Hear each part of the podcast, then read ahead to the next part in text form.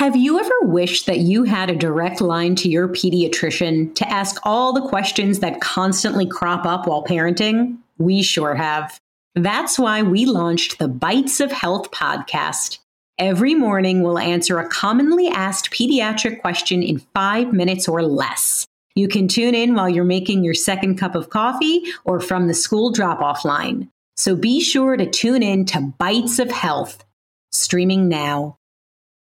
Soundsington Media.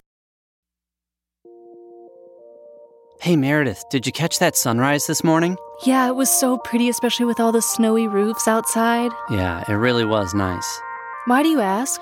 Well, it got me wondering how long it takes for light to travel from the sun to both of us here on Earth. Good call. And how long do you think it takes for light to travel from the sun to, say, Jupiter? Yeah, I don't know, but I think we're in luck because this week we received a fantastic question from our listener community, and this one's all about distance. This is Reaching Out from Reach, a space podcast for kids.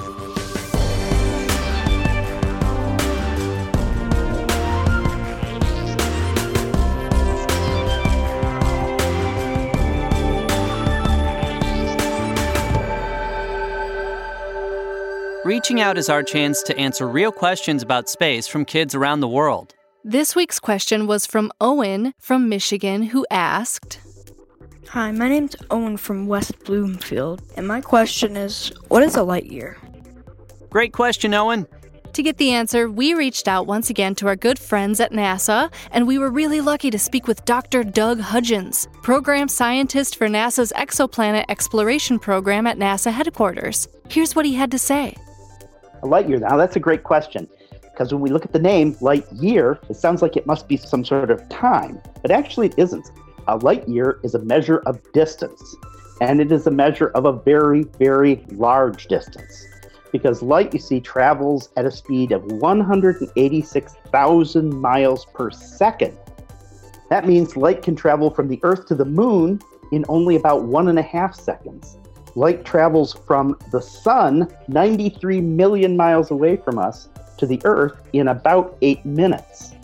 Light takes more than four years to travel from the nearest star to the Earth to reach us.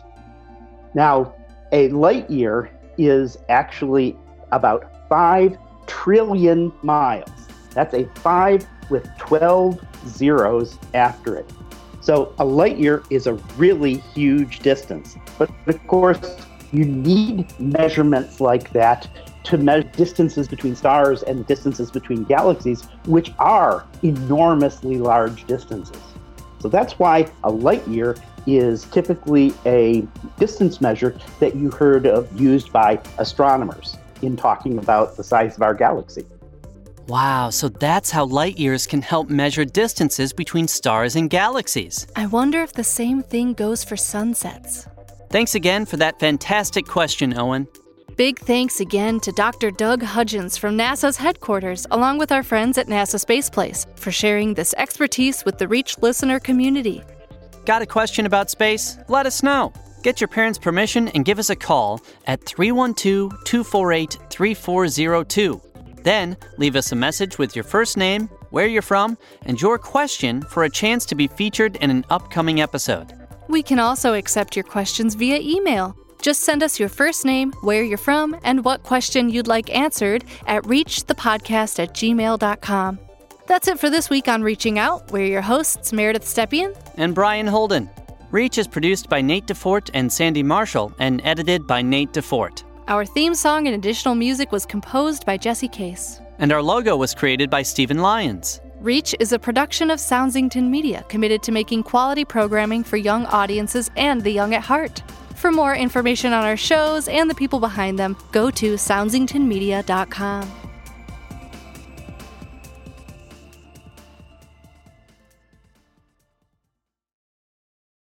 We've all been there. You're standing in a museum staring at a painting, and all you can think is, I don't get it.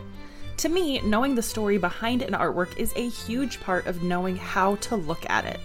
I'm Amanda, the host of the Art of History podcast, where we view history through the lens of some really great works of art.